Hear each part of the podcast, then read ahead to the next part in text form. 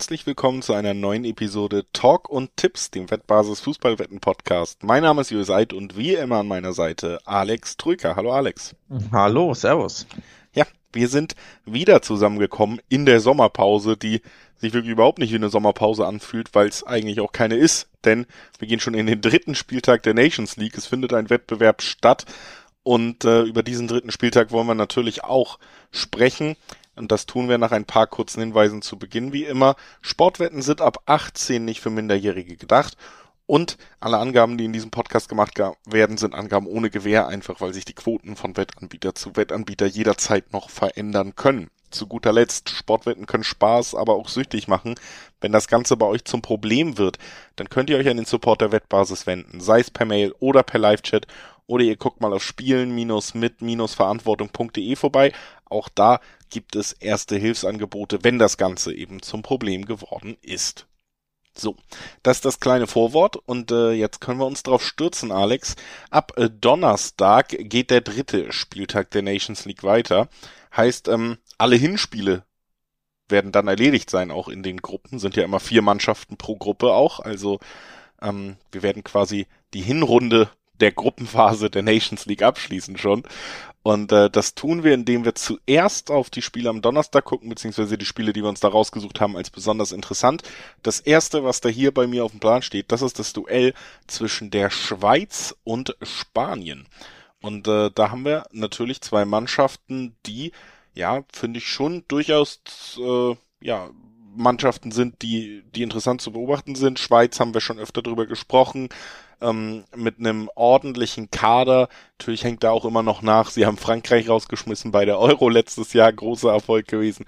Auf der anderen Seite die Spanier, wo wir ja eigentlich immer nur loben, bis auf den Abschluss. Also ähm, deswegen haben würde ich zumindest jetzt in der direkten Gegenüberstellung sagen, es ist ein Duell zwischen zwei Mannschaften, die man durchaus auf dem Zettel haben sollte, aber trotzdem mit einem relativ klaren Favoriten für mich.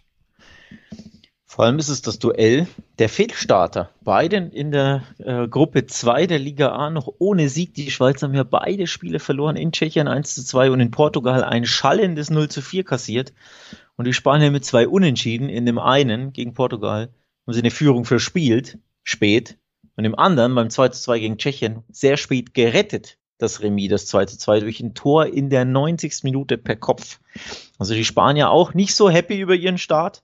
Die Schweizer mit einem Katastrophenstart. Von daher Dritter gegen Vierter. Duell der Fehlstarter. Duell der Fehlstarter und vor allen Dingen auch eben gerade Druck auf Spanien, denn die haben ja eigentlich schon den Anspruch, dass man da ganz oben mitspielen sollte.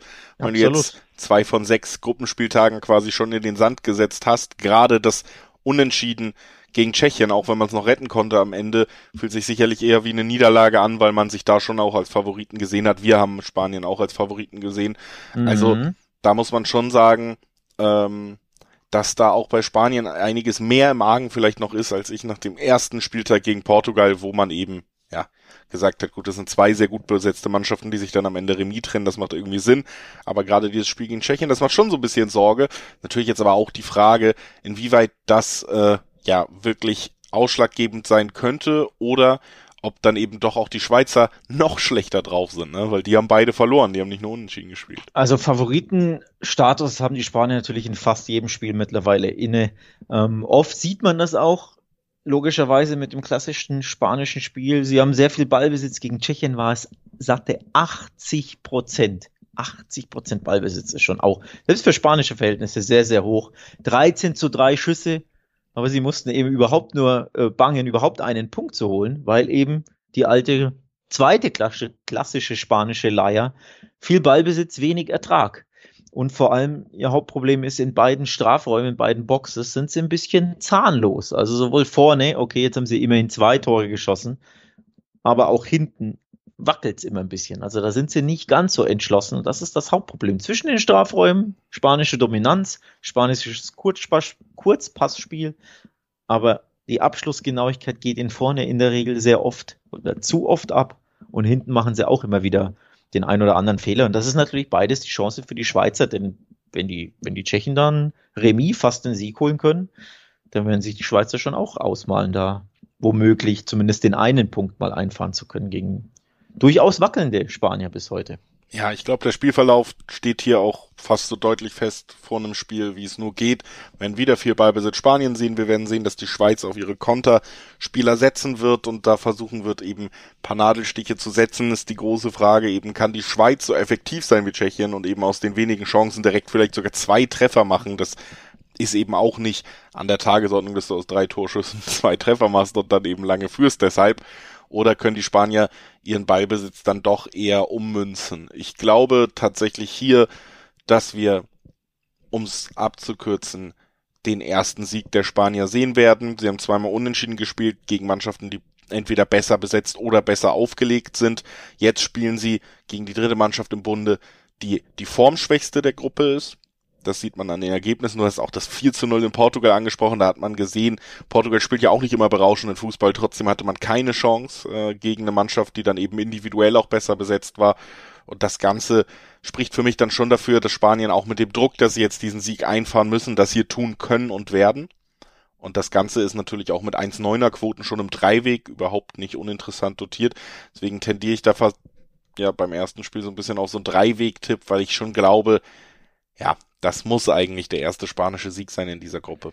Ich glaube, das ist auch die, der Mindset der Spanier. Ne? Wenn du bei den fehlgestarteten Schweizern jetzt nicht gewinnst, oh, dann wird sowieso eng. Also dann kannst du ja fast das Halbfinale dir, also das, den Einzug ins Final Four, wenn du nämlich Erster wirst, kannst du ja fast schon abschminken, wenn du drei, die Hälfte der Spiele nicht gewinnst. So, natürlich hängt es dann davon ab, was machen die beiden anderen, äh, Portugal und Tschechien, da sprechen wir gleich drüber. wenn Spanien nicht gewinnt und beispielsweise Portugal gewinnt das Ding, puh, dann wird's wohl sehr kribbelig. Also die Spanier wissen, das ist ein bisschen do or die im Sinne vom, des Gruppensiegs. Ähm, es ist natürlich wieder ein schweres Spiel. Sie spielen vor allem wieder auswärts.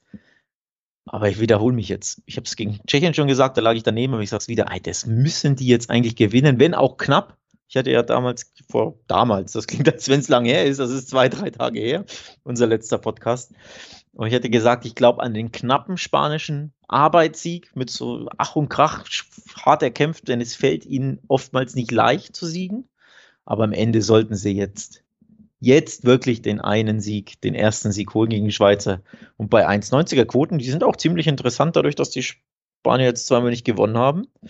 Ähm, ist auch die Quote, finde ich, lukrativ auf den Spanien-Sieg mit 1,90. Also ich gehe da mit. Dreiweg Spanien das ist dann einfach auch die Kombi aus Favorit und trotzdem ordentliche Quote und dass die Spanier so eigentlich eine, eine ordentliche Nationalmannschaft haben, die auch guten Fußball spielen kann. Das haben wir auch schon öfter hier besprochen. Genauso wie wir öfter hier besprochen haben, dass Tschechien eine brillante Fußballnationalmannschaft hat. Das habe ich schon öfter erwähnt und nach den ersten beiden Ergebnissen, Alex, könntest du mir jetzt hier auch mal recht geben. ja, die Ergebnisse sind natürlich toll. Man hat die Schweizer geschlagen, man hat gegen Spanien fast den zweiten Sieg geholt. Es fehlten nur Minuten oder Sekunden. Ähm, vor allem Millimeter fehlten. Es war ja ein Kopf voll, ich meine, Inigo Martinez an die Unterkante der Latte und dann so Millimeter hinter die, hinter die Torlinie titschte der Ball auf. Also hätte auch gut und gerne nicht drin sein können. Also sie waren knapp dran und jetzt ist natürlich fast schon Endspiel und Gruppensieg kann man natürlich am dritten Spieler nicht sagen, aber wenn sie das gewinnen gegen Portugal, dann sind sie erstmal Erster. Dann sieht es sehr, sehr gut aus für die, für die Tschechen mit, ähm, ja, einem Sensationsdurchmarsch, hätte ich fast gesagt, äh, Richtung Halbfinale. Denn in der Gruppe mit Portugal und Tschechien sich so gut halten, muss ja. man auch erstmal schaffen. Also ich bin gespannt. Jetzt wird es, glaube ich, schon richtig schwer in Portugal, denn die sind natürlich super drauf. 4-0 gegen Tschechien, äh, gegen die Schweiz, zu Hause wieder ein Heimspiel. Ähm, also da ist Tschechien schon, so gut sie sich bisher geschlagen haben, der klare Außenseiter.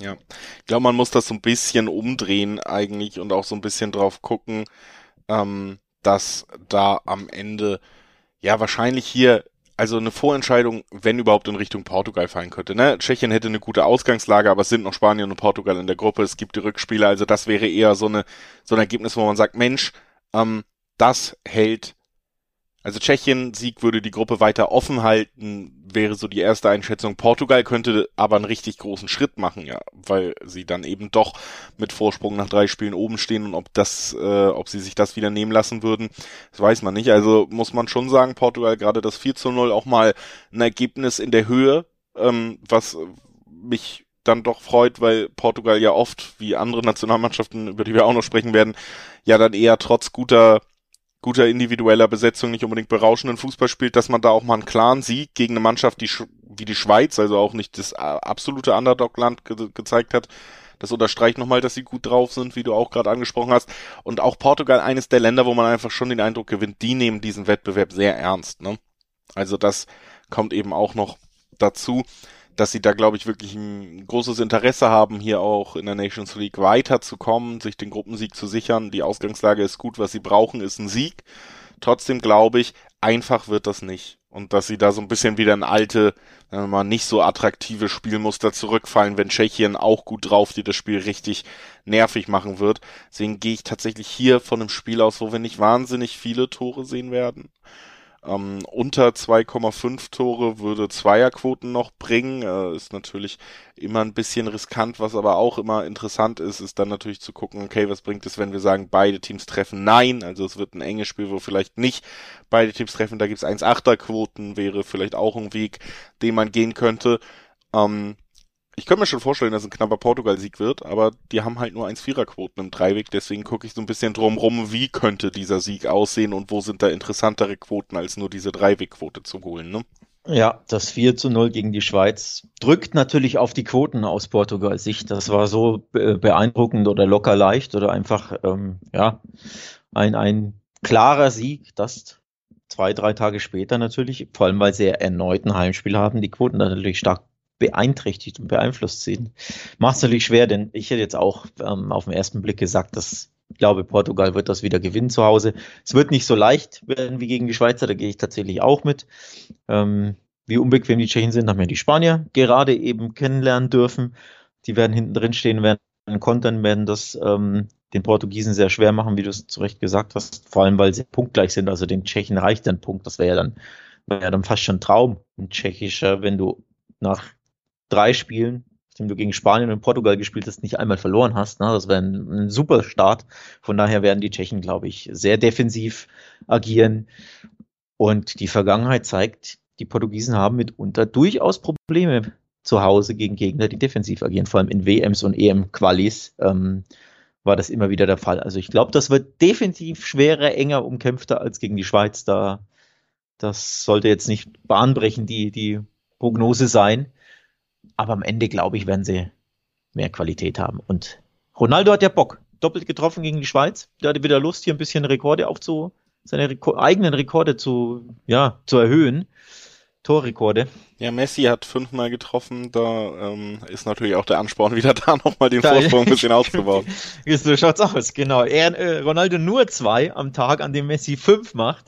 Von daher wird sich Cristiano denken, hm, war das äh, Scheinwerfer vielleicht doch nicht ganz auf mich gesetzt oder nicht genug. Muss ich nachlegen gegen, gegen die ähm, Tschechen. Von daher, ja, ich gucke tatsächlich drauf auf. Ronaldo trifft und Portugal gewinnt. Finde ich jetzt mal interessant, das, das rauszugucken. Ums, du hast es ja gesagt, 1,40 ist, ist, wäre anspielbar in der Kombi, aber es ist nicht wirklich anspielbar für mich. Ähm, ist mir zu niedrig. Ähm, also Ronaldo trifft und Portugal gewinnt immerhin 1,80, jetzt auch nicht die allergeilste Quote, in dem Fall bei B-Win, aber besser schon mal. Ähm, ja, ums, glauben wir an einen Tschechien, an ein Tschechien-Remis? Ja, wie gesagt, so ein 1-1 würde mich nicht komplett aus den Socken hauen, gerade nach den letzten Ergebnissen, aber klar auch trotzdem, wie gesagt, ein knapper Portugal-Sieg wäre hier ähm, auch, äh, auch nicht überraschend. Ne? So schaut's aus. Äh, Portugal gewinnt mit einem Torunterschied, kann man ja auch tippen beim einen oder anderen Wettanbieter. Könnte man sich ja, ja. Ähm, mal ins Auge nehmen. Genau. Ansonsten höchstwahrscheinlich zwei Favoritensiege von uns. Ich würde sagen, wir gehen ein Spiel weiter. Genau, wir gucken nämlich nochmal jetzt vorbei in Liga B Gruppe 4. Das ist die Aufteilung. Und äh, da gucken wir auf das Spiel zwischen dem zweiten und dem dritten, zwischen Serbien und Schweden. Das ist äh, die Gruppe, wo Holland und die Norweger ganz oben stehen. Die spielen aber gegen Slowenien, gegen die mit Abstand Gruppenletzten. Deswegen da sehr deutliche Ausgangszeichen. Wir haben uns äh, für das Spiel im Mittelfeld quasi dieser Gruppe entschieden. Die Serben ein Spiel gewonnen, ein Spiel verloren. Gegen die Schweden ein Spiel verloren, ein Spiel gewonnen. Also Form gleich fast nach den ersten zwei Spieltagen. Da wollen wir kurz drauf gucken. Interessanterweise schlägt sich das auch, kann man ja direkt darauf eingehen, auch äh, deutlich in den Quoten nieder, diese diese ähnliche Ausgangslage nach zwei Spieltagen. Die Mannschaften sind auch bei den Quoten recht dicht beieinander. Ne? Im Dreiweg gibt's zwei Sechserquoten auf die Schweden, zwei Achterquoten auf die Serben. Äh, da muss ich sagen, tatsächlich finde ich vor allen Dingen die Quote auf die Heimmannschaft recht interessant, weil ich Schweden zu Hause dann doch als zumindest äh, ja Favorit ist vielleicht etwas hochgegriffen, aber als die Mannschaft mit den leicht besseren Chancen sehen würde und eine 2-6er-Quote auf eine Mannschaft, äh, wo ich mir einen Sieg vorstellen könnte, das ist natürlich nicht unattraktiv. Also das ist das Spiel, über das wir jetzt ein bisschen sprechen wollen. Ja. 2,60 auf Schweden gegen 2,80 auf Serbien, das zeigt schon auf, ne? Ein Sieg, eine Unentschieden, äh, eine Niederlage bei beiden, drei Punkte bei beiden. Das ist ein Duell auf Augenhöhe, auch deswegen haben wir es ja rausgepickt, weil es, sind wir ehrlich, schwer zu tippen ist grundsätzlich. Ähm, es ist schwer zu prognostizieren. Es ist äh, ja von den Quoten her natürlich auch spannend. Sprich, man kann da spannende, interessante Wettquoten raussuchen. Du tendierst zum Schweden-Tipp mit 260. Wäre jetzt auch nicht völlig abgeneigt, denn es ist ein Heimspiel Schweden und sie haben zwar gegen Norwegen und Haaland verloren, aber das Zustandekommen war ein bisschen, wie ich finde, fragwürdig. Ähm, dieser Elfmeter, hast du den gesehen? Ja, äh, Holland hat ja nach dem Spiel gesagt, das hat er in Italien gelernt, sein Mitspieler. also, ähm, ja. Also, da, ja, das 1-0 Norwegen beim 2-1 in Schweden war ein für mich, ja, Elfmeterpfiff, den man nicht unbedingt geben sollte, mit anderen Worten, den man nie, nie, niemals geben darf im Zeitalter von VAR. Ja. Ähm, und das spielt einfach auch mit eine Rolle natürlich. Ne? Wenn du dann 0-1 dann hinten liegst nach, ich glaube, 20 Minuten oder was es war, ähm, kann mich nicht frei machen davon, dass ich das natürlich mit einkalkuliere, denn wer weiß, ansonsten verlieren sie vielleicht nicht und dann sprechen wir schon ein bisschen anders über die Schweden. Also Heimsieg Schweden hast du auf dem Zettel. Schwer zu tippen, aber kann ich mir schon vorstellen bei den Quoten. Vor allem lohnt sich halt ein bisschen ins Risiko zu gehen bei 260. Genau. Das ist so ein bisschen der Punkt. Ähm, ich finde die Quote auch interessant. Ich sehe sie als leicht äh, vor Serbien einzuordnen. Dann haben sie auch noch das Heimrecht und den Heimvorteil und äh, haben sich in beiden Spielen zusammengenommen, ein bisschen konstanter präsentiert. Du hast es angesprochen, das Norwegen-Spiel muss man nicht unbedingt verlieren. Also da ist dann ja die Gesamtheit mit eben auch der attraktiven Quote, die zu diesem Tipp führt. Das sind die drei Spiele, die wir am Donnerstag rausgesucht haben. Wir gehen mal direkt weiter rüber zum Freitag an diesem Spieltag 3 der Nations League. wollen da zuerst über Rangnicks Österreich sprechen. Die äh, sind ja quasi jetzt durchmischt gestartet. Nach furiosem Auftaktsieg muss man jetzt wieder durchmischter Start sagen. So schnell geht's nach so wenig Spielen. Denn das zweite Spiel haben sie verloren. 2-1 gegen Dänemark. Jetzt geht es gegen, ich sag's immer wieder, den amtierenden Weltmeister, der aber schon, muss man sagen, jetzt seit ein paar Spielen, wenn man die gesehen hat, wirklich nicht spielt wie ein Weltmeister. Nee, weltmeisterlich ist das, was Frankreich macht, nicht. Nicht nur auf dem Platz, so von der Leistung her, vor allem aber von den Ergebnissen her. Platz drei mit einem Pünktchen, Torverhältnis minus eins, gegen Dänemark zu Hause verloren und jetzt in Kroatien. Tja, nur ein bitteres Remis. Ähm, bitter deswegen, weil das Gegentor in der, was war's? Acht, 83. plus minus viel, also sehr, sehr spät der Ausgleichstreffer durch, durch Kramaric, ähm, per, auch per Elfmeter, hat da den sicheren Franzosensieg ähm, durchkreuzt und dann dadurch natürlich den französischen Fehlstart perfekt gemacht. In ein Pünktchen aus zwei Spielen. Gleichzeitig Dänemark beide Spiele gewonnen. Und auch Österreich schon ein Spiel gewonnen, ne? Auch die. Auch äh, Österreich ein Spiel gewonnen, aber also der amtierende, amtierende Nations League Sieger dem droht der Verlust des Halbfinals, wenn ja. sie jetzt nicht gewinnen. Ja, also der Druck ist auf jeden Fall hoch und das könnte durchaus interessant werden, weil äh, jetzt zum Beispiel Kroatien ja, haben wir zum Beispiel gegen eben diese Österreicher gesehen, jetzt auch nicht unbedingt in Bestform eigentlich war und ist. Und ähm, dann ist es natürlich schon interessant, also ich glaube schon tatsächlich, dass Österreich zu Hause Frankreich wehtun kann. Frage ist, wie sehr können sie ihn wehtun? Ein Treffer traue ich ihnen auf jeden Fall zu, also kommen wir hier direkt schon mal zu dem möglichen Tipp, dass äh, beide Mannschaften jeweils mindestens ein Tor beisteuern. Den halte ich für sehr wahrscheinlich. Frankreich ist einfach, wenn Frankreich spielt, fällt es mir sehr schwer, nicht auf mindestens ein Tor Frankreich zu tippen. Einfach haben wir schon oft drüber gesprochen, aufgrund dieser überwältigenden individuellen Klasse, die sie haben. Auf der anderen Seite, ja, defensiv sind sie irgendwie doch ein bisschen wackelig, deswegen haben sie auch die Punkte noch nicht einfahren können und Österreich unter Rangnick, der ja durchaus auch so eine Konterphilosophie immer mitbringt, äh, kann da schon auch wehtun. Beide Teams treffen, ja, gibt 1,90er Quoten in diesem Aufeinandertreffen. Ähm, wäre schon der erste Tipp so ein bisschen von mir. Generell bin ich sehr gespannt, wie Frankreich sich jetzt schlägt, auch mit diesem leichten Druck, den du angesprochen hast. Denn ich finde schon auch, einerseits ja, sie haben ein spätes Tor gegen Kroatien kassiert, aber man muss ja auch immer festhalten, wenn eine Mannschaft, die eigentlich so besetzt ist wie Frankreich, es nicht in der Lage ist, ein Spiel zuzumachen, ne, und bis in die 83. Minute über, wenn überhaupt nur mit einem Tor führt, dann kann sowas eben auch schnell kippen. Und das ist bei Frankreich immer, immer wieder der Fall. Deswegen würde ich jetzt hier auch wieder ausschließen, dass wir einen Kantersieg Frankreich sehen und dass sie da sich äh, herrlich zu einem 4-0 Auswärtssieg kombinieren. Das glaube ich nicht. Ich glaube, es wird sehr, sehr spannend, eng und beide Teams treffen auch. Äh, das ist so ein bisschen meine erste Einschätzung bei dem Spiel.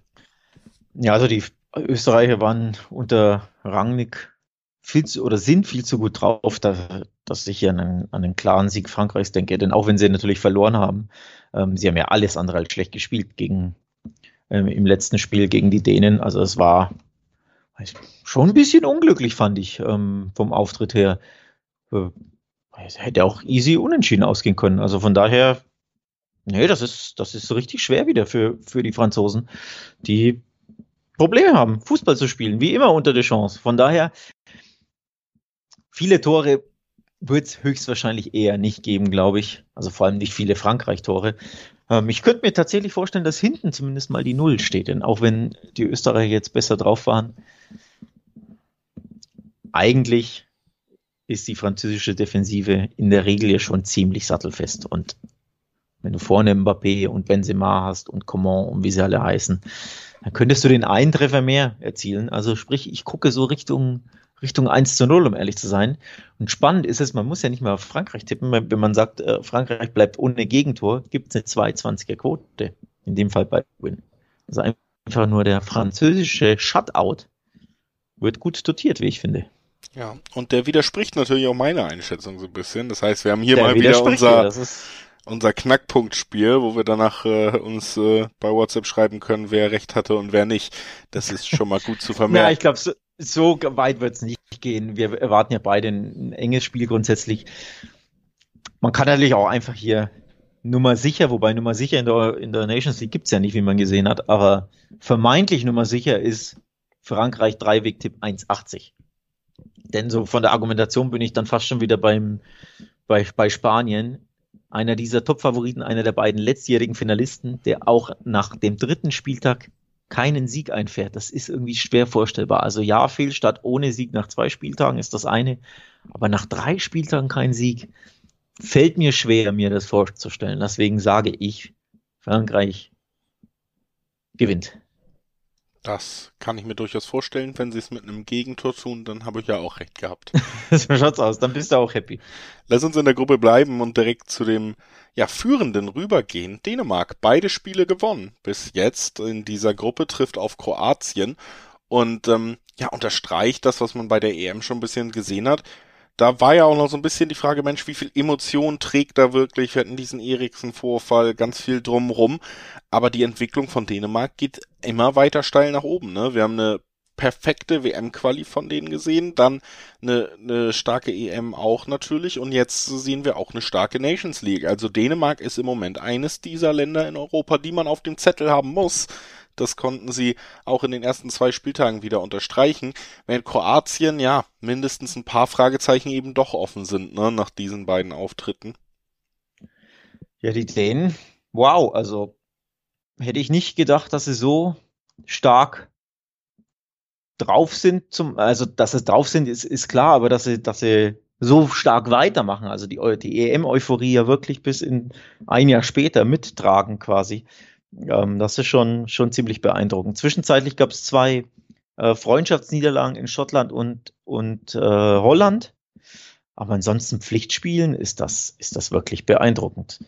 Die hauen ja quasi alles weg, sozusagen, aktuell. Ähm, das ist schon, das ist schon richtig stark. Es fällt einem schwer ähm, zu glauben, dass das wird jetzt plötzlich abreißen. Und es ist auch noch ein Heimspiel. Also es ist auch noch äh, vor dänischem Publikum, die ja auch spätestens bei der EM beweisen konnten, dass sie durchaus positiven Einfluss auf den Spielverlauf ihrer Nationalmannschaft haben konnten. Also das ist schon eine, eine Gemengelage, die dann auch unterstrichen wird dadurch, dass die Kroatien im Dreiweg tatsächlich Vierer, vier Einserquoten bekommt. Also mit einem Kroatien-Sieg rechnen nicht viele. Und da muss ich mich tatsächlich auch anschließen. Auch ich tue das nicht. Interessant wird das Ganze trotzdem ein bisschen, weil du gegenüber dieser Viererquote ja trotzdem noch 1,9er-Quoten auf den Hausherren, auf die Dänen bekommst. Und das wiederum finde ich keine unspannende äh, Quote. Du hast es schon so ein bisschen, oder wir haben es ja beide in unserer Anmoderation so, schon so ein bisschen rausklingen lassen. Ein dänischer Sieg würde uns beide nicht überraschen. Dafür eine 1,9er Quote. Ja, eben. Das ist ja genau das. Mittlerweile sollte man nicht mehr überrascht sein. Auch wenn ich jetzt zweimal ein bisschen war. Also bei, bei dass sie in Frankreich einen Punkt geholt oder einen Punkt. Nee, sie haben gewonnen. Ja, ja, aber wenn sie einen geholt hätten, so, so wollte ich ansetzen, hätte mich das nicht überrascht, dass sie dann direkt gewinnen, zeigt, wie gut es läuft. Und dann habe ich gesagt, ja, okay, gegen Österreich, die so toll gestartet sind, dann Punkt und dann passt das mit vier Zählern starten und dann gewinnen sie direkt wieder. Deswegen, man sollte nicht überrascht sein, wenn sie erneut gewinnen, denn sie haben eben diesen, diesen grandiosen Lauf. Bei den Kroaten weiß man manchmal natürlich nicht ganz, was man bekommt. Ne? Spielen sie wieder träge oder sie, haben sie die individuelle Klasse? Ja, aber immer setzen sie es auch nicht ein oder um. Von daher neige ich da schon auch stark zu sagen, eher gewinnt das Dänemark. Also Kroatien-Sieg sehe ich zum Beispiel gar nicht. Das würde ich für mich persönlich komplett ausschließen. Und ja. dann ist es halt ein Nations League-Spiel, das kann natürlich easy auch unentschieden ausgehen, aber ich kann schon verstehen, warum die Wettquoten hier Richtung Dänemark ausschlagen. Ja, und wie gesagt, jetzt auch noch zu Hause und vor allen Dingen glaube ich auch so ein bisschen die Euphorie in dem Team, dass du mhm. jetzt nach den zwei Siegen, auch mit den Ergebnissen von Frankreich, ja mit einem Blick auf die Tabelle merkst, hey, wir können hier auch äh, die kleine Sensation in Anführungszeichen in diesem kleinen Wettbewerb schaffen und auch hinter oder vor Frankreich weiterkommen und äh, nochmal ein Statement setzen im WM-Jahr also ich, ich glaube auch einfach, dass die Motivation bei Dänemark schon gerade aufgrund der Ausgangslage in der Tabelle sehr hoch sein wird, weil du kannst natürlich jetzt drei Spiele, drei Siege, da kannst du auf jeden Fall vorliegen in dieser Gruppe, gerade weil eben der große Favorit Frankreich noch nicht einmal gewonnen hat. Ne? Wenn wir jetzt sagen, Frankreich spielt vielleicht nochmal unentschieden gegen Österreich und Dänemark gewinnt wieder, dann sind sie sechs Punkte vor, sind nur noch drei Spiele zu spielen. Also ja. das ist ja wirklich, hier sind wir wirklich das, nah an dem Entscheidungsspiel. Ja, und, das ist wirklich, wäre die ja. halbe Miete in Heimsieg. Selbst wenn Frankreich in Österreich gewinnt, hättest du ja fünf vor Frankreich. Ja. Also im Endeffekt ähm, muss ja Dänemark hoffen, dass sie selbst gewinnen, logischerweise, und Österreich nicht gewinnt, weil dann ist der Abstand auf den zweiten, egal wer der zweite dann ist, wäre wär brutal groß. Also es wäre ein riesen, riesen Schritt von Dänemark tatsächlich. Ähm, die Franzosen das zulassen werden, äh, sorry, die, die Kroaten natürlich, werden wir beobachten. Also ähm, ich glaube nicht dran. Also wie gesagt, die 1.9er im, im Dreiweg, das ist hier mein Tipp. We will see. Bin Werden gespannt. wir sehen. Lass uns dann direkt nochmal den nächsten Sprung wagen, nämlich auf den Samstag. Auch da werden Spiele des dritten Nations League Spieltags stattfinden. Ich komplett richtig bin, dann werden da auch eben Spiele stattfinden von Mannschaften, die heute noch erst den zweiten Spieltag, also am Mittwoch nehmen wir auf, heute erst den zweiten Spieltag absolvieren. Heißt, wir werden jetzt eher auf die Mannschaften blicken, die wir schon zweimal haben spielen sehen, damit man sie einfach besser einschätzen kann, damit wir uns die ewigen Disclaimer sparen, dass wir dauernd sagen müssen, die haben noch nicht gespielt, wir können es nicht hundertprozentig sagen, wie ihre Form ist. Wir versuchen ein bisschen mehr jetzt auf die Spiele zu gucken, wo wir die Mannschaften schon gesehen haben, vor allen Dingen eben auch auf die Deutschlandgruppe zu gucken, äh, auch aus äh, hier deutschsprachigem Raum Interesse.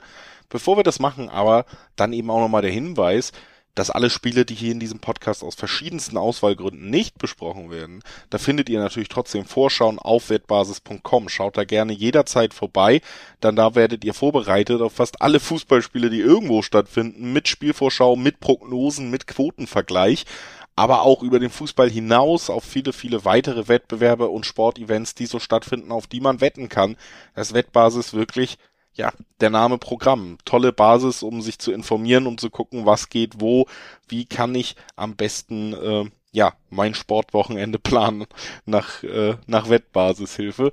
Und das funktioniert ganz toll auf wettbasis.com, sei ich hier einmal ans Herz gelegt, bevor wir jetzt eben den Sprung zur deutschen Nationalmannschaft machen.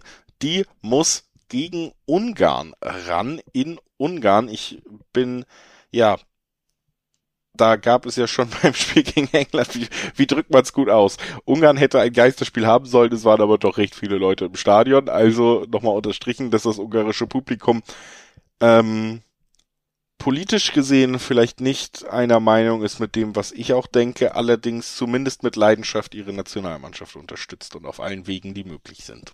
Ja, so schaut's aus. Ähm, die Wege, die da möglich waren, waren Kinder, wie war es, unter 14 oder unter 16 in Stadion zu lassen, in Begleitung eines ja. Elternteils, glaube ich. Und so waren dann roundabout 35.000 im Stadion ähm, und haben offenbar richtig Terz gemacht oder zumindest für eine Atmosphäre gesorgt, die stimulierend war für die Ungarn, denn sie haben ja England, den Mitfavoriten in der Gruppe, 1 zu 0 geschlagen, wenn auch durch einen recht soften Elfmeter, aber trotzdem ein grandioses Ergebnis. In Italien hat man jetzt 1 zu 2 verloren. Bisschen weniger überraschend, aber jetzt eben wieder Heimspiel. Sprich, wieder Heimvorteil, wieder ein bisschen, weiß jetzt nicht, erneut durch 35 Kinder und Elternteile angetrieben oder gilt da die Sperre noch? Wie war das? War das nur für ein Spiel? Theoretisch war es für ein Spiel. Aber also, ich bin mir natürlich jetzt nicht hundertprozentig sicher, weil es natürlich auch sein kann, wenn man es so umgeht, dass es vielleicht die Sperre doch nochmal oder so. Also äh, ich kann es jetzt aus dem Stegreif nicht direkt sagen, hab, aber trotzdem muss man davon ausgehen, dass es einfach vor Ort wahnsinnig unangenehm wird, auch Deutschland, Ungarn. Ähm, ja, auch durchaus ein politisch aufgeladenes Spiel in dieser Gruppe wieder. Äh, gab ja da auch bei der EM das Duell was äh, Leon Goretzka mit dem Jubel auch nochmal Richtung Fans. Also das, das bleibt natürlich auch hängen, gerade bei so einem emotionalen Spielort dann. Ich könnte mir schon vorstellen, dass es unangenehm wird vor Ort für die deutsche Nationalmannschaft. Aber unangenehm ist halt auch, wenn du als äh, Flick reinstartest, hochgelobt, äh, noch kein Spiel verloren und dann in der Nations League aber reinstartest und zweimal unentschieden spielst. Ne? Du hast das hier im Vorfeld bei den Spaniern, hast du es Fehlstart genannt. Bei der DFB 11 sieht es nach zwei Spieltagen gleich aus. Jetzt geht's gegen Ungarn, das ist der vermeintliche Underdog in der Gruppe und ein Sieg für die deutsche Nationalmannschaft ist in dieser Gemengelage absolute Pflicht. Das muss man auch erstmal festhalten. Das muss man festhalten. Vor allem Hansi Flick noch ungeschlagen, aber die letzten drei Spiele nicht gewonnen, alle unentschieden. Und zwar gegen Top-Gegner. Holland, Italien, England. Ne? In Europa die, die besten Mannschaften, die es so gibt, die alle Ansprüche haben, bei der WM mitzuspielen. Gut, Italien hat das nicht ganz geschafft, aber ja trotzdem amtierender Europameister. Also aus Pappe sind die ja eigentlich auch nicht. Also gegen drei Hochkaräter gab es keinen Sieg. So kann man es ja auch umdrehen. Ja, Flick ist ungeschlagen, aber nein, einen Hochkaräter konnte er noch nicht schlagen, sondern nur die Armeen Rumäniens und Nordmazedoniens dieser Welt. So. Deswegen, wir haben es ja Gradmesser genannt im letzten Podcast, das Duell gegen England. Der Auftritt fand ich war gut. Ja. Aber gereicht hat es eben erneut nicht. Ja, es waren Elfmeter in der Roundabout 86. Auch ein sehr unglücklicher, muss man auch zugeben. Aber leistungstechnisch fand ich persönlich auch das Remis das korrekte, gerechte Ergebnis. So. Also Gradmesser, hm, nicht ganz so. Ich glaube, also aus, aus, meiner Einschätzung der Leistung heraus wäre ich auch völlig, hätte ich es auch fair gefunden, wenn bei 1-0 für Deutschland abgepfiffen wird am Ende. Also auch ein knapper Deutschlandsieg hätte man sich mit der Leistung verdient. Muss aber auch sagen, ja, man war leistungsverbessert. England ist meiner Meinung nach gerade in der jetzigen Verfassung trotzdem nochmal ein deutlich schwererer Gegner als die Italiener, die ja irgendwie nach diesem Euroleague, äh, Europameisterschaftssieg quasi komplett zerfallen sind, WM-Quali verspielt haben, deutlich unterlegen waren gegen äh, Argentinien im Finalissima. Also ich ich glaube, England war bis jetzt die schwerste Aufgabe und da hat man sich gut präsentiert, hätte auch nicht unbedingt unentschieden spielen müssen, war knapp, wenn auch nur knapp, die bessere Mannschaft für mich. Das macht ja schon schon auch Mut in gewisser Weise, dass man jetzt gegen Ungarn mit einer konzentrierten Leistung schon ziemlich klarer Favorit für mich ist. Also das würde ich schon unterstreichen. Ich glaube, die deutsche Nationalmannschaft muss aber eben auch genau jetzt diesen Sieg einfahren. Also viel Spielraum gibt's hier nicht. Zeigen aber auch die Quoten. Ne? 1-4er-Quoten hier auf die Deutschen, das macht relativ deutlich Sinn. Klarer Favorit und das auswärts. Mhm. Ja, also ich würde mich wahrscheinlich vom Dreiweg noch nicht so begeistern lassen, weil die Quote auf Deutschland mir zu niedrig ist. Kann aber schon mal hier aus äh, deutscher Sicht sagen, ich glaube tatsächlich, dass wir hier den ersten Deutschlandsieg auch sehen werden. Dafür fand ich sie dann doch überzeugend genug, gerade gegen England. Ich ziehe eine kleine Parallele zu den Spaniern. Beide Spiele unentschieden. Und die Quoten der Spanier waren roundabout 1,80, 1,90 bei ihrem Auswärtsspiel in der Schweiz bei einer Mannschaft, die beide Spiele verloren hat. Die Quoten der Deutschen nach zwei Unentschieden, sind bei 1,40 auswärts in Ungarn, bei aber einer Mannschaft, die England geschlagen hat.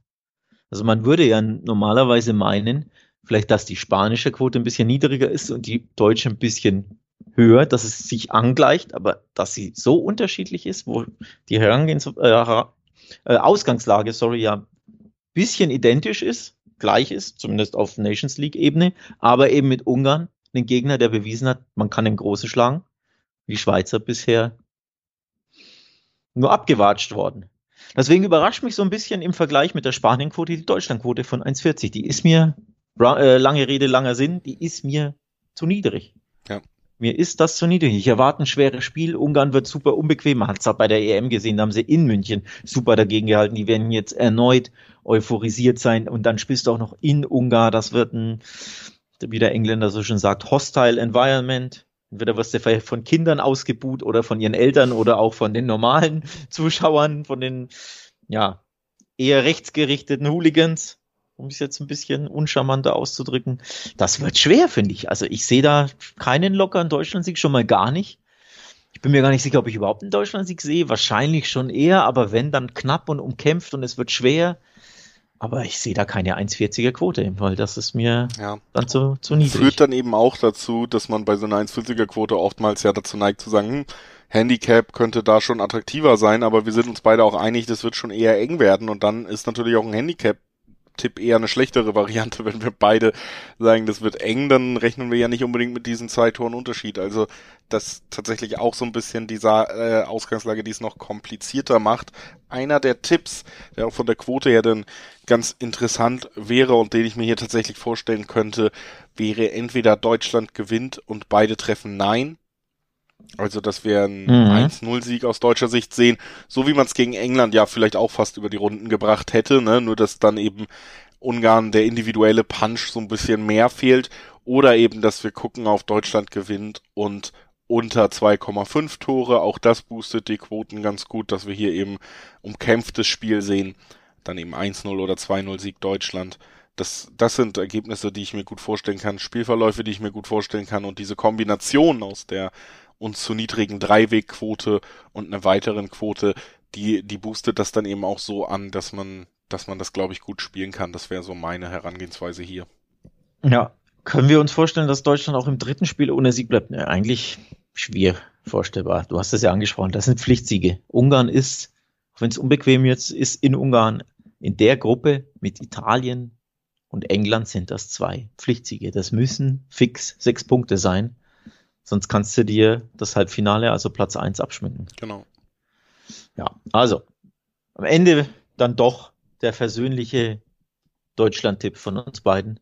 Wenn auch schwierig, wenn auch knapp, aber ja, das muss jetzt, ich meine, man muss ja auch sagen, leistungstechnisch war das ja eine Steigerung ne? in Italien und dann gegen England. Also wenn der Trend so anhält, wenn sie sich wieder einen Ticken steigern und der Gegner ist ja auch, sollte ja trotzdem schwächer sein im Sinne von weniger Qualität haben als England, ähm, könnte dann schon, müsste dann schon der Deutschlandsieg bei rumkommen. Ja. Dann lass uns noch rübergehen zum äh, zum nächsten Spiel in der Deutschlandgruppe oder zum anderen Spiel in der Deutschlandgruppe.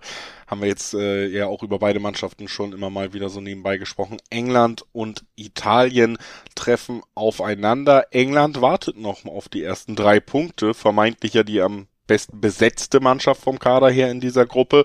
Italien konnte gegen Ungarn gewinnen, hat diese drei Punkte gesammelt, unentschieden gegen Deutschland gespielt, also eigentlich ganz ordentlich eingefahren dafür, dass ich gerade beschlossen habe, dass sie eigentlich komplett auseinandergefallen sind. Aber in diesem Wettbewerb stimmen die Ergebnisse zumindest. Wird natürlich trotzdem äh, interessant zu sehen sein, ob sie es äh, jetzt irgendwie hinbekommen da gegen England gegenzuhalten, denn wie gesagt, England ist natürlich individuell gesehen toll besetzt, aber man merkt schon, sie kommen eben nicht so richtig in ihren Spielfluss. Du hast es auch gegen Ungarn gesehen, wo sie die Niederlage haben. Southgate ist ein Trainer, der spielt als England in Ungarn mit einem mit einer Fünferkette, die relativ tief steht, will Kontrolle, will den will äh, wirklich das Spiel nicht unbedingt schnell haben.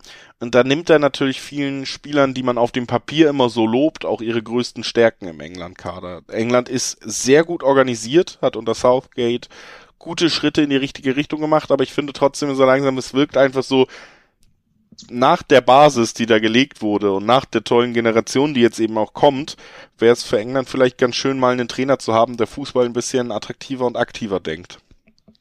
Vielleicht ja nach der WM. Je nach Abschneiden.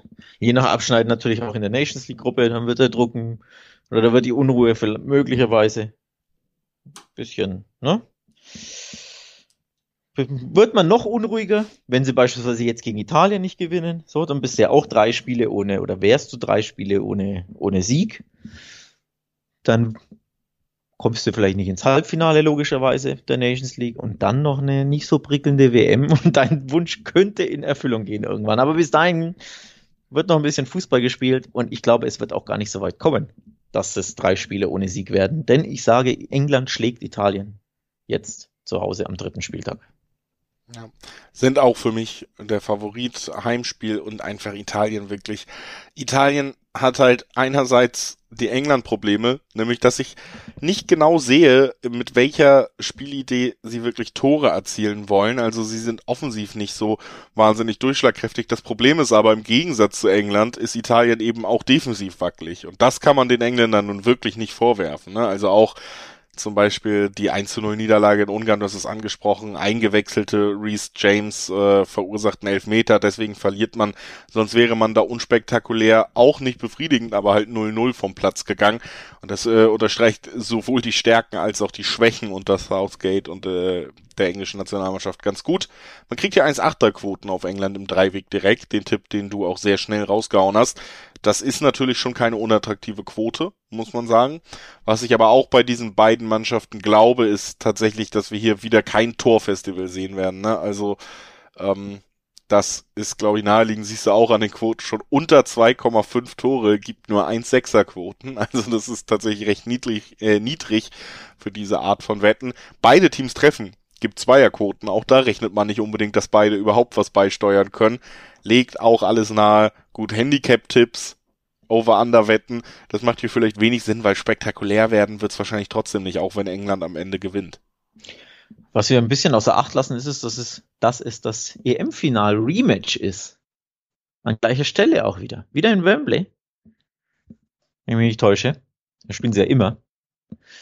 Ähm, also von daher, wer weiß, vielleicht ein bisschen Revanche-Gelüste bei den Engländern könnte man ja auch so ein wenig mit einkalkulieren, mit einbeziehen bei seinem Tipp. Sie spielen zu Hause. Die Italiener haben jetzt ja gewonnen, aber es war ja nur Ungarn in Italien. Ähm, der Gradmesser ist jetzt. Ich glaube, das, das wird England machen. Die werden motiviert sein. Ich glaube, der, der Punkt der Späte in Deutschland ähm, gibt ihnen auch so ein bisschen Auftrieb. Das war ja ein, ein positives Resultat für die Engländer. Und wenn sie jetzt gewinnen, dann sieht die Tabelle ja dann, glaube ich, recht passabel aus. Ne? Dann hätte jetzt äh, England hätte dann vier Punkte. Wenn Deutschland gewinnt, wäre Deutschland erster mit fünf Punkten und dann dahinter hättest du vier und drei Punkte. Also dann sehe ja die Tabelle sowohl aus englischer als auch aus deutscher Sicht wieder recht passabel und normal aus. Und darauf setze ich tatsächlich. Also ich glaube, die äh, Deutschen gewinnen und die Engländer gewinnen jetzt. Ich bin aber eher bei beide Treffen, glaube ich, denn die, bei, ähm, bei den letzten Aufeinandertreffen gab es das recht häufig zwischen England ähm, und äh, Italien. Ja, das EM-Finale endete 1 zu 1 und dann im Elfmeterschießen. Davor gab es auch ein 1 zu 1 in England. Davor gab es ein 1 zu 1 in Italien. In der Gruppenphase, wann war das? Im 2014 haben sich die beiden auch getroffen. Da gab es ein 2-1 für Italien. 2012 beim letzten England-Sieg gab es ein 2-1 für England. Also in den letzten fünf Spielen zwischen Italien und England haben immer beide Teams getroffen. Ja, ich muss auch so sagen, so ganz so selbstsicher, dass es der englische Sieg wird, bin ich mir gar nicht, weil Echt nicht. Mhm. Ähm, ich die ganze Zeit jetzt auch vielleicht passend, letztes Spiel in unserem Podcast, ich übernehme vielleicht mal deine Tradition für heute. Ich habe ein ganz großes Unentschieden-Gefühl und jetzt hast du nochmal die ganzen Ergebnisse vorgelesen. 1-1, 1-1, 1-1 zuletzt immer. Ähm, Revanche EM-Finale, auch das ging 1-1 aus, das wissen wir alle. Elfmeterschießen gibt's hier nicht, heißt, ähm, da wird es dann am Ende unentschieden vom Platz gehen. Klassische Unentschiedenquote hier, äh, die Standard-Unentschiedenquote quasi, ne, in der Mitte von den Dreierquoten, 340er, 350er Quoten auf dem Unentschieden, ist irgendwie einfach so ein Gefühl, was ich drin habe, weil ich einfach England auch nicht durchschlagkräftig genug sehe. Also wenn England ein Gegentor bekommt, und du hast ja auch gesagt, du hast das Gefühl, vielleicht treffen beide Mannschaften ich sehe nicht unbedingt die Chance, dass England dann zwei, drei, vier Tore schießt. So, so spielt die englische Nationalmannschaft. Zwei reichen ja bei ja, aber so, so spielt die englische Nationalmannschaft einfach kein Fußball. Du hast es gegen Ungarn gesehen. Gegen Ungarn waren sie nicht in der Lage, überhaupt einen Treffer zu erzielen über 90 Minuten, obwohl sie klar überlegen sind, was den Kader angeht. Gegen Deutschland brauchten sie einen Elfmeter kurz vor Abpfiff. Auch da hat es fast in 90 Minuten wieder nicht geklappt, überhaupt einen Treffer zu erzielen. Das heißt, wenn Italien hier in der Lage ist, ein Tor zu erzielen, dann sehe ich da sehr, sehr, sehr große Chancen, dass sie mindestens mit einem Punkt vom Feld gehen. Ich, ich habe mich selber überzeugt und du hast mich überzeugt. mein letzter Tipp für heute ist das Alex Trücker Unentschieden. Ich sage, es wird ein Unentschieden zwischen England und Italien. Na gut. Ich äh, schiele auf England gewinnen und beide treffen zu vier Quoten. Weil die Quote einfach auch, auch sehr, sehr interessant. Natürlich ein bisschen gewagt, klar. England muss erstmal gewinnen, Italien muss erstmal in England treffen. Ja, das sind zwei Variablen, die durchaus nicht ganz so leicht zu tippen sind. Aber ich sage, England gewinnt das Ding am Ende und das wäre der Tipp, der das Ganze natürlich ein bisschen quotentechnisch nochmal lukrativer macht. Ansonsten einfach die normalen 1,80 im Dreiweg auf ja. England. Ja, auch die sind natürlich nicht verkehrt, ne? darf man haben wir jetzt äh, auch nochmal erwähnt. Sehr gut. Und äh, damit haben wir jetzt erstmal die Spiele, die wir so rausgesucht haben, am dritten Spieltag besprochen. Wie gesagt, wenn ihr die volle Packung Spielvorbereitung wollt, guckt immer gerne nochmal auf wettbasis.com vorbei. Es gibt ja verschiedene Gründe, warum wir hier ähm, nicht immer alle Spiele besprechen. Jetzt zum Beispiel ja auch, dass manche Mannschaften eben noch nicht gespielt haben zum nächsten Aufnahmezeitpunkt. Solche Sachen, die uns da ein bisschen einschränken. Aber die Wettbasis versorgt euch trotzdem und zwar auf wettbasis.com. Schaut da also gerne vorbei und hört natürlich auch sehr gerne in unsere nächste Episode rein. Die wird natürlich auch jetzt äh, dann Folgen zum Spieltag 4 der Nations League. Dann machen wir das Quartett quasi auch voll. Jetzt, wo wir drei Spieltage besprochen haben, hören wir natürlich nicht einfach auf, gehen in die Sommerpause, sondern auch den vierten Spieltag der UEFA Nations League. Der wird hier besprochen werden in Kürze. Ähm, wahrscheinlich am Samstag würde ich vermuten vom Ablauf her. Und äh, bis dahin wünschen wir euch erstmal viel Spaß mit Spieltag 3 der Nations League und sagen Tschüss. Bis dann.